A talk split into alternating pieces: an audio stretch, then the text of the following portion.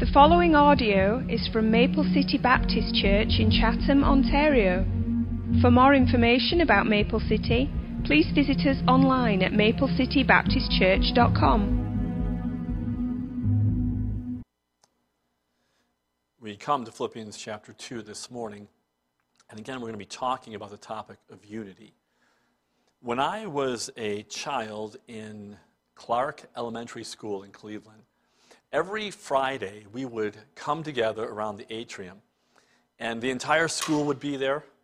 And, and as the school was there, um, we would sing a song.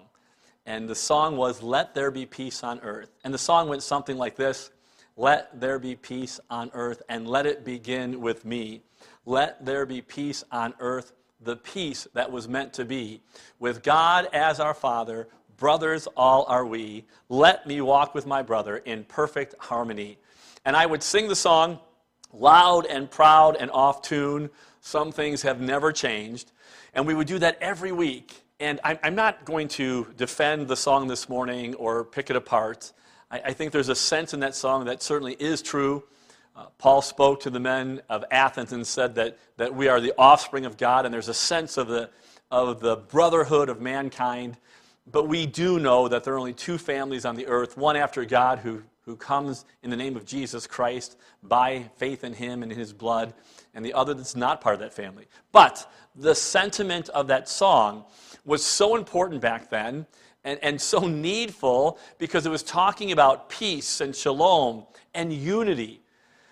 And growing up as a kid in Cleveland, it was not a unified city. So it was important to get this message out that, that we must have unity, unity. And so this morning, as we just think about that topic of unity, it seems like it's heightened, especially in the culture that we live in today. As we think about being unified in whatever way or form, the fact of the matter is we understand that we are more divided and we, it's more divisive in our world today than ever. Can, can we take an example from politics? Is there any one of us that really believes that politics today is not partisan? That, that it's not polarizing? That we live in a day when, when people are no longer talking to each other or even debating in a gentle, kind way ideas and opinions, but we're screaming over one another? that we've, we've drawn our lines, and what we've done then is we've labeled people in such a way that we, we've lost their humanity. It's no longer a human being, it's a liberal, a conservative, a Republican, a Democrat. And so we give names, and so we lose the identity of people. We are not unified. And even in the midst of a pandemic, we cannot come together. And I don't know if you're seeing what I'm seeing, but there's a light that keeps on flashing on and off. And, um, but I'm not distracted by it whatsoever. Whatsoever. Um, but in the midst of a pandemic, we, we have this same idea. Listen, there are, there are two thoughts on what's happening right now. I just read a post of a friend this morning who said, I don't know the truth of the coronavirus, and chances are you don't either and I don't think anyone has all the truth on this. And there are two groups, and I understand both of them. There's a group that says, stay home, stay safe, save lives. And, and they really believe that doing what they've been told to do is working and it's saving lives. And, and they are trying to love their neighbor as themselves. Because there are people in our community who are more susceptible to this.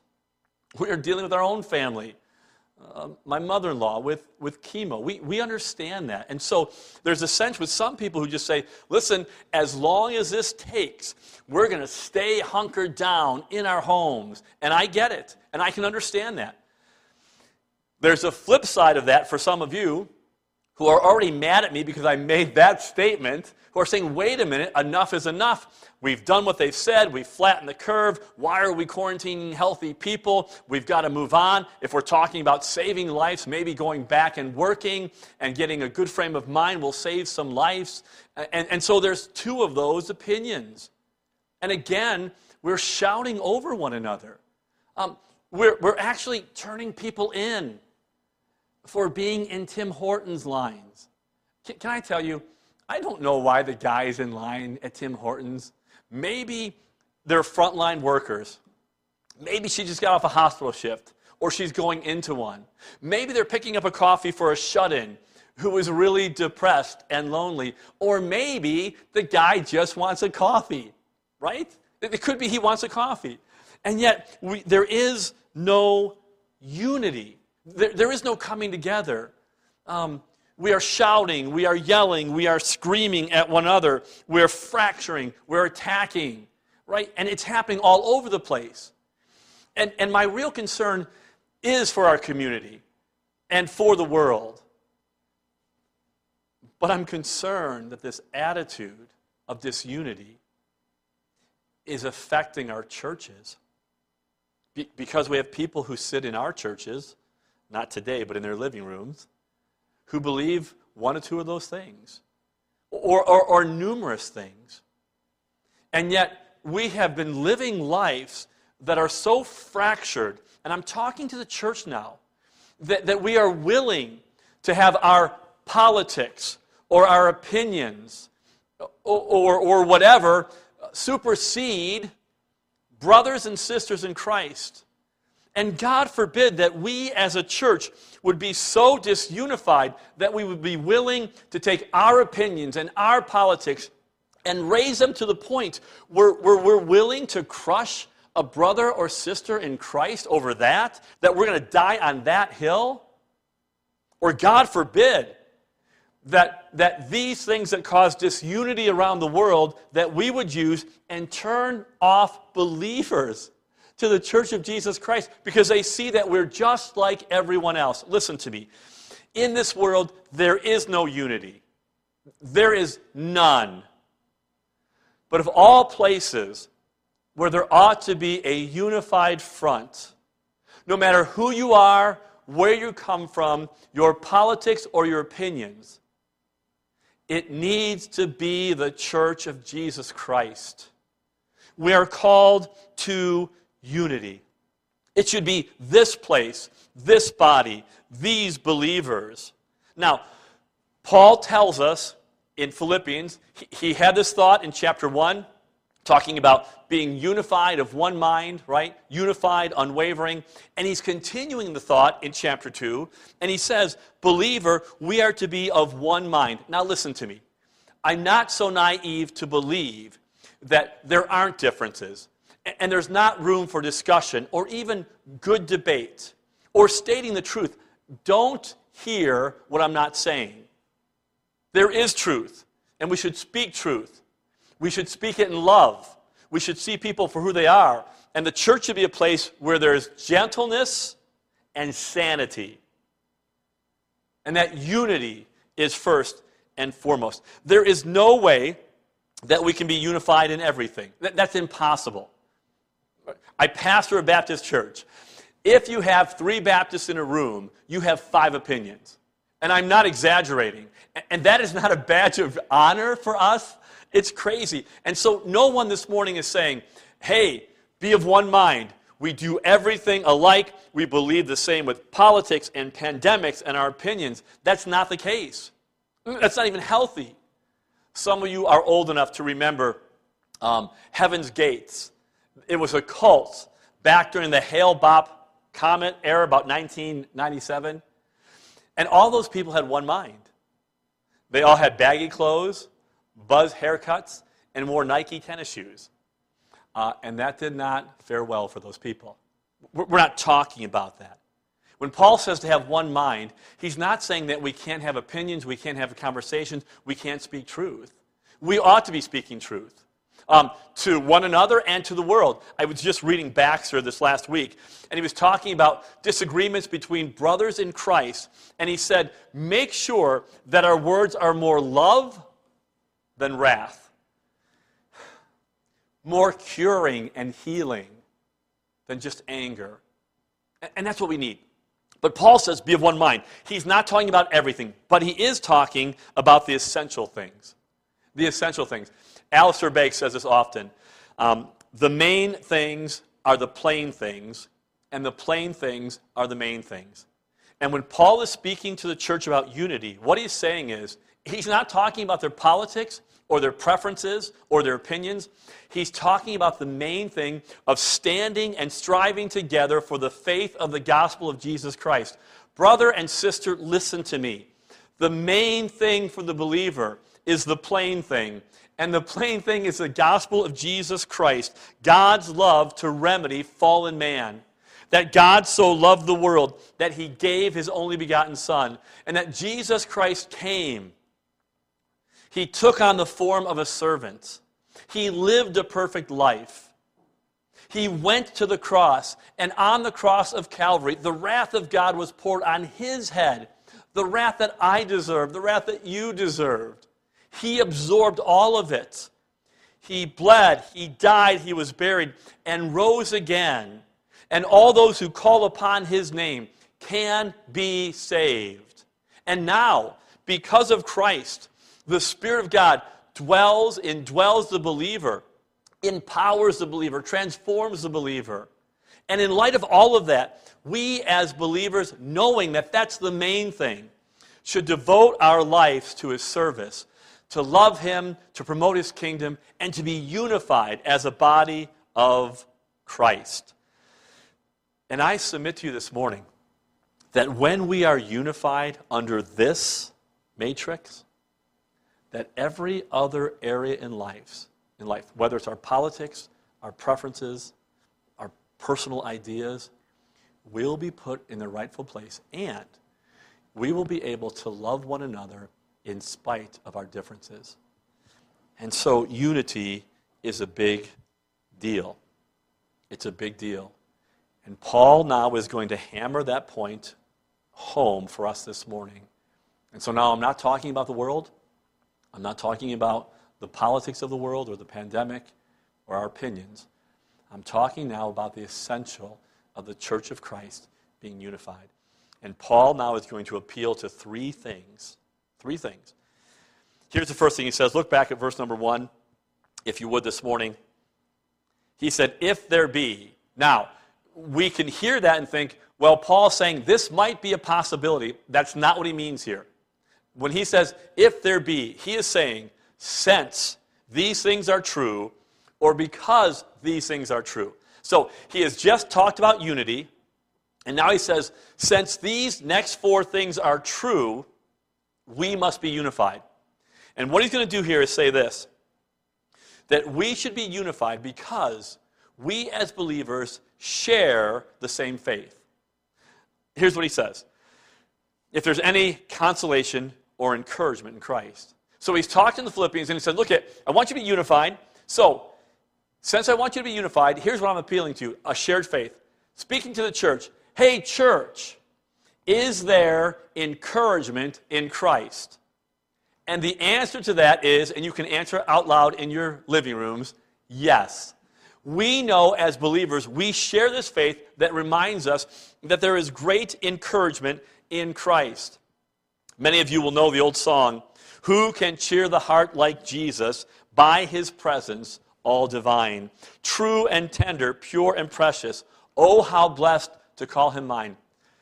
Um, oh, all that thrills my soul is Jesus. He is all to life to me.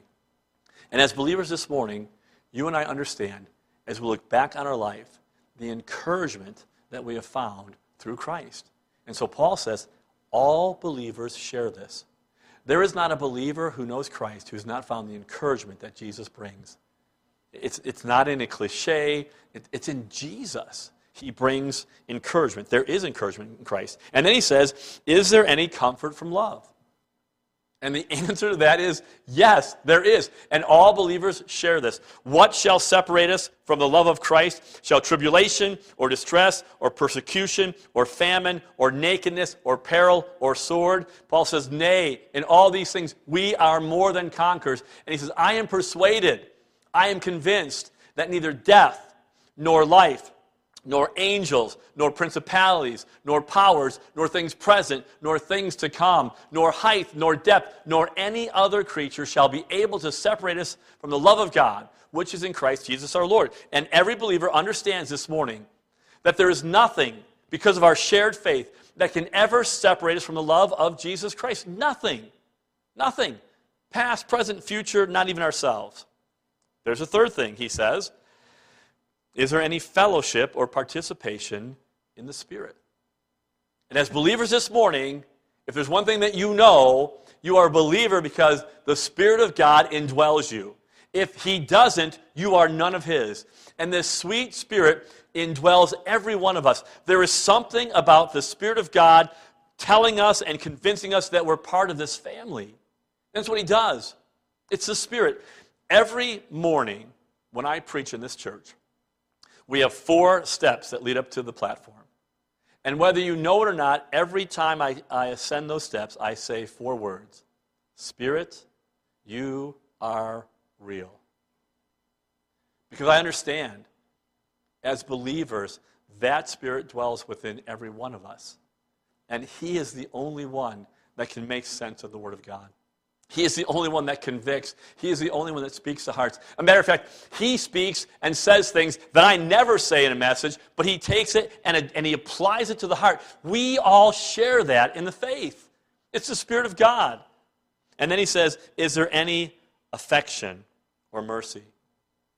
And every saint who is in Christ would say, Oh, there is mercy in Jesus. In Jesus. We, in our walk, fall, we stumble, we get weary. Um, we feel guilt because of it. We know that He died for us, and yet sometimes our life doesn't match that up, and, and we begin to beat ourselves up, and, and, and, and we know, Lord, I've walked away, I'm sleeping, I've turned from this. And yet, here's what our faithful Savior says, or does Isaiah 42 3 A bruised reed shall he not break and a smoking flax or a smoldering wick he will not extinguish. Do you understand the mercy of Christ? That every believer shares this. That when we fall and when we stumble and when we feel as if, oh God, I am broken, I'm waiting for you to crush me. I just have this, this smoke. I'm smoldering right now. The fire is gone, and I'm expecting your wrath. And, and Jesus says, No, no, no, no. That's not what I do to my children. I will not break that bruised reed. I will not quench that little flicker of light. I love what Sibbes says on this. He said, If Christ be so merciful as not to bruise me, I will not break myself by despair, nor yield myself over to the roaring lion, Satan, to, to break me in pieces. And what a great truth. Is there mercy in Christ? The answer is yes. Yes, there is. I love what Newton said when he talked about um, his sins. He said, Well might the roaring lion, well might the accuser roar of sins that I have done. I know them all and thousands more. Jehovah knoweth none. And this is the mercy. And so Paul says, Believer, in all of the fracturing of this life, in all of the disunity, we should come together and be unified. Why? Because we share this same faith. We all have this, and we all need to recognize that. He goes on, verse number two. He says, If, if these things are true, you, this shared faith, fulfill ye my joy. And so Paul says, not only do we have a shared faith, but there's a sense of family for the believer in Christ. That word fulfill means to complete. And you need to know something. Paul's life was wrapped up in the church. He loved the church. A matter of fact, in Galatians chapter 4, he uses this phrase where he says, I travail in labor till Christ be formed in you. Now, what he's saying there is it, it's giving birth. Now, I'm a man. I have no concept of giving birth, and I thank God for it, right? But I am told by um, reliable sources that it is the most excruciating pain if you break your femur, right? That's like on an 8 on a scale 1 to 10. Childbearing is worse than that. And God bless you, ladies, because if it was up to men, uh, the human race would die. But women, they go through the birth. It's painful. And God bless you, dear ladies of big children as well. But, anyways, moving on. Sorry, Kim. Uh, travailing. He's travailing because he has a sense of family. He wants Christ to be born in them. In, in 1 Thessalonians 3, he says that if we live, if you stand fast in the Lord.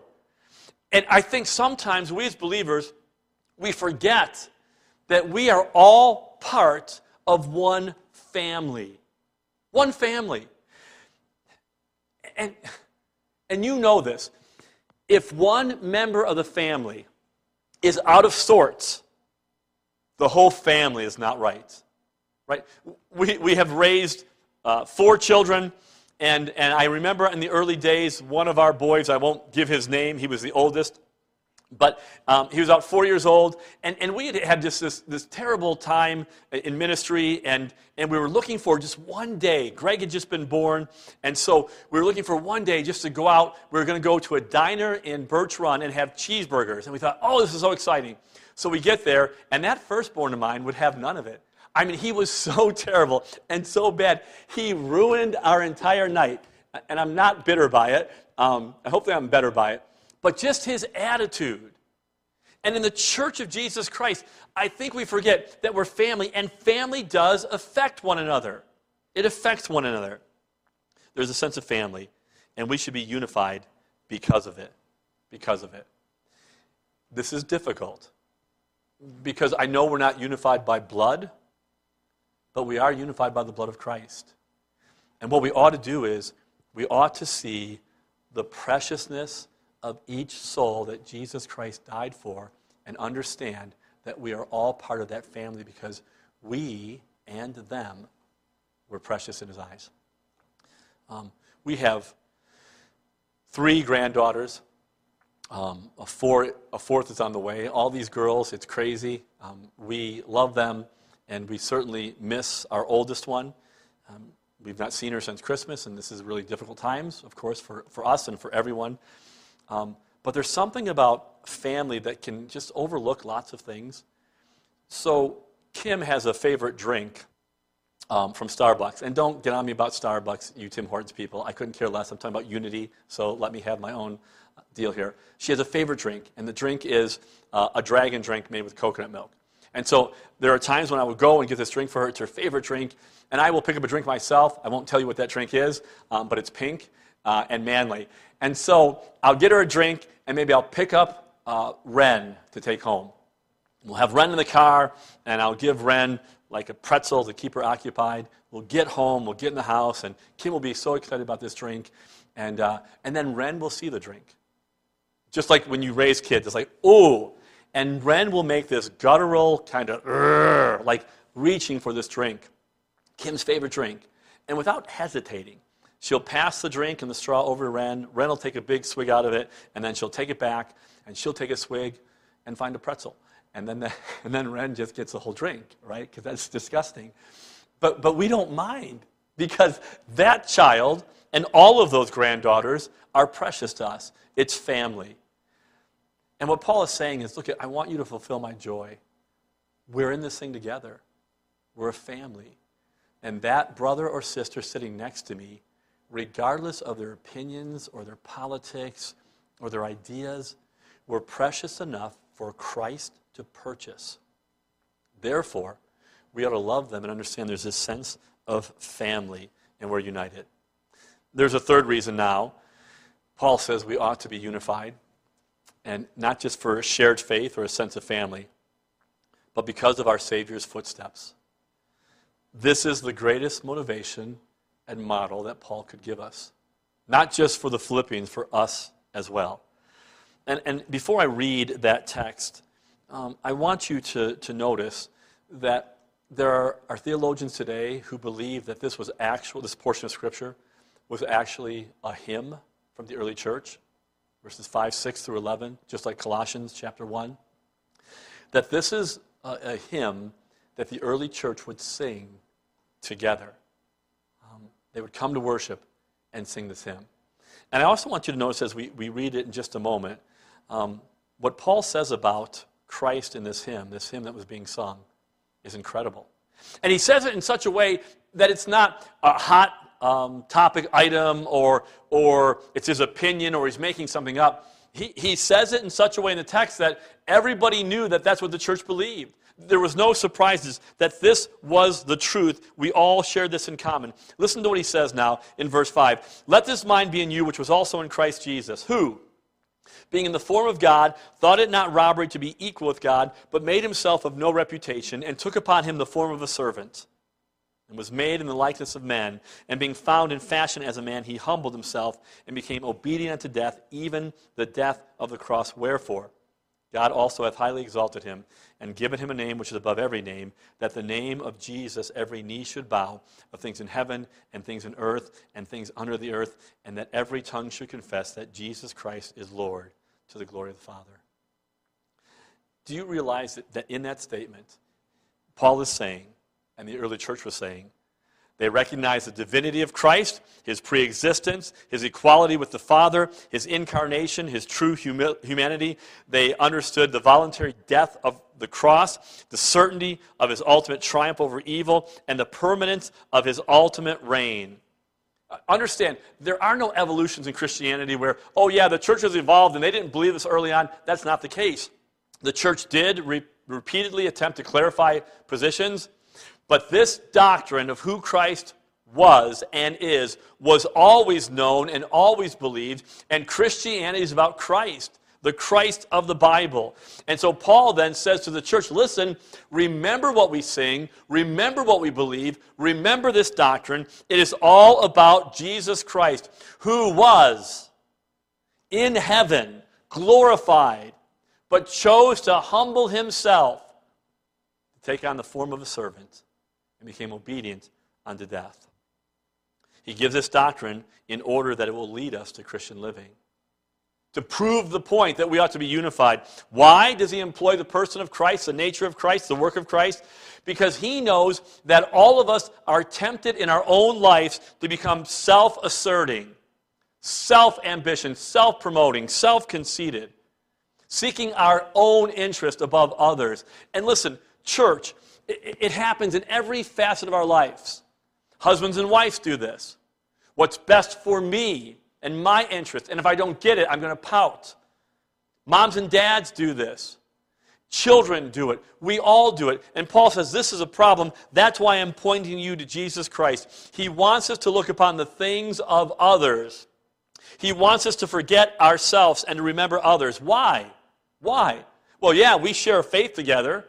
Yes, there's a sense of family, but Paul wants us to follow the footsteps of our Savior because Christ, in fact, did forget about himself, thought about you, thought about me, and gave himself to the horrors of the cross, for, not for his benefit, but to redeem a people for you and for me.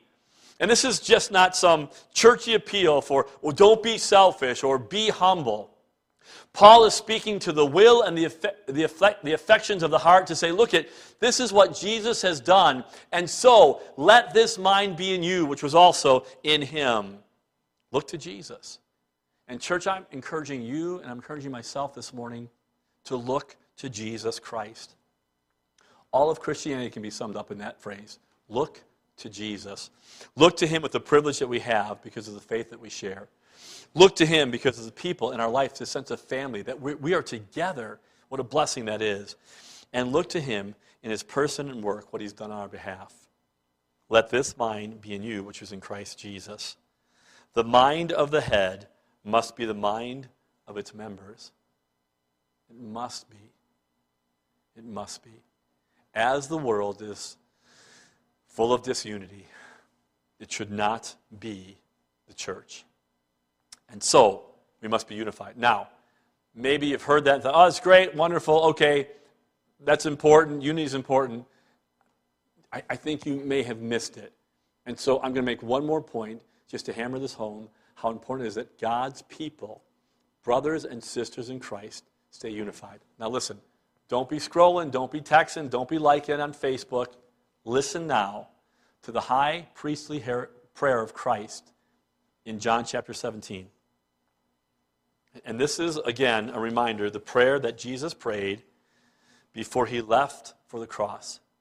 And he starts the prayer by saying, God, glorify me with the, glory I had before you. And then he begins praying for his disciples, the 11 that are still there. And he, he prays for them. And then he starts now in verse number 20 of still praying. And I want you to hear now, hear what he says. Neither pray I for these alone, but for them also which shall believe on me through their word. Okay. Listen to me. Jesus Christ said, I'm praying for these, but not only these, Father, I am praying for those who will come after who believe on their word. Who are those people? It's you. It's me. It's, it's those, he is praying for us this morning, which is pretty important, I would say. Listen to what Jesus Christ prays for his church. That they all may be one. One. As thou, Father, art in me, and I in thee, that they also may be one in us that the world may believe that thou hast sent me. And the glory which thou givest me, I have given them, that they may be one, even as we are one. I in them, and thou in me, that they may be made perfect in one. And that the world may know that thou hast sent me, and hast loved them, and thou hast loved me. I don't know that I can make this idea of unity any clearer than that. Jesus said, Father, I am praying for my people that they would be one. One. And, and here's the reason. So, above your politics, above your preferences, above your ideas, above your privileges, and even above your rights. Christian, we have no rights. We are slaves of Christ. Above all of those things, Jesus says, be one. Be so focused on the mission and the gospel and the love of Christ that everything else pales in comparison. It doesn't matter. Be one. Why? Why should we be one? That the world may know that you sent me. Do you understand the magnitude of that prayer? The importance of unity in the church is so that as the world looks, think about this. Here is Lydia in Philippi. Here is a slave girl with tons of baggage. Here is a hardworking Gentile soldier sitting together in a church loving on one another. Kim and I were just talking about this last week. I'm sure that Lydia made a dress for that slave girl. But these people couldn't be any more different. And yet, they're unified. And when the church is unified, the world looks in and scratches their head and says, wait a minute, this does not make sense. How can this be? I mean, you have liberals and conservatives. You have chocolate lovers and lemon lovers. You, you have the whole mix red and yellow, black and white, rich, poor, educated, uneducated, and yet they have ideas and differences and opinions, but they're unified. There's one thing that takes the priority over everything. It is the glorious gospel of Jesus Christ because it is the only thing that's eternal. And so, brother and sister in Christ, let this mind be in you. And get what he said. It's, it's our responsibility. You let this mind be in you. Above your emotions, above your feelings, above your politics, above your preferences, above everything that you do, our mind should be as Christ gave himself for me. I will gladly lay down my life for others. I will keep the main thing the main thing. And maybe then,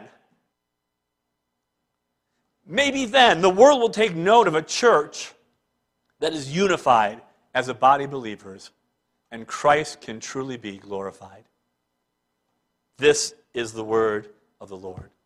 Let there be peace in church, and let it begin with me by dying to self, by esteeming others better than myself, by killing the self ambition, the self pride, the self interest, and glorifying the Savior, Jesus Christ. Let's pray. Father, thank you for your word. Oh God, forgive us. We have, we have forgotten the great mission that you've given us. That as the Son is one with the Father, we are to be one with you. And if we're one with you, we can't help but being one with one another. Lord, this task is impossible except for the fact that the Spirit of Christ lives within us. And so I pray for your body this morning. Lord, I pray that you'd convict us, you would help us to repent, that we would see the main thing, that maybe we would make things right with brothers and sisters in Christ, and that we may have a unified front, knowing that we share this blessed faith together. We all share this. That there's a sense of family because the Spirit of God has translated us into this family, and that we are to follow the footsteps of our Savior. Oh God, help us, we pray. In Jesus' name, amen.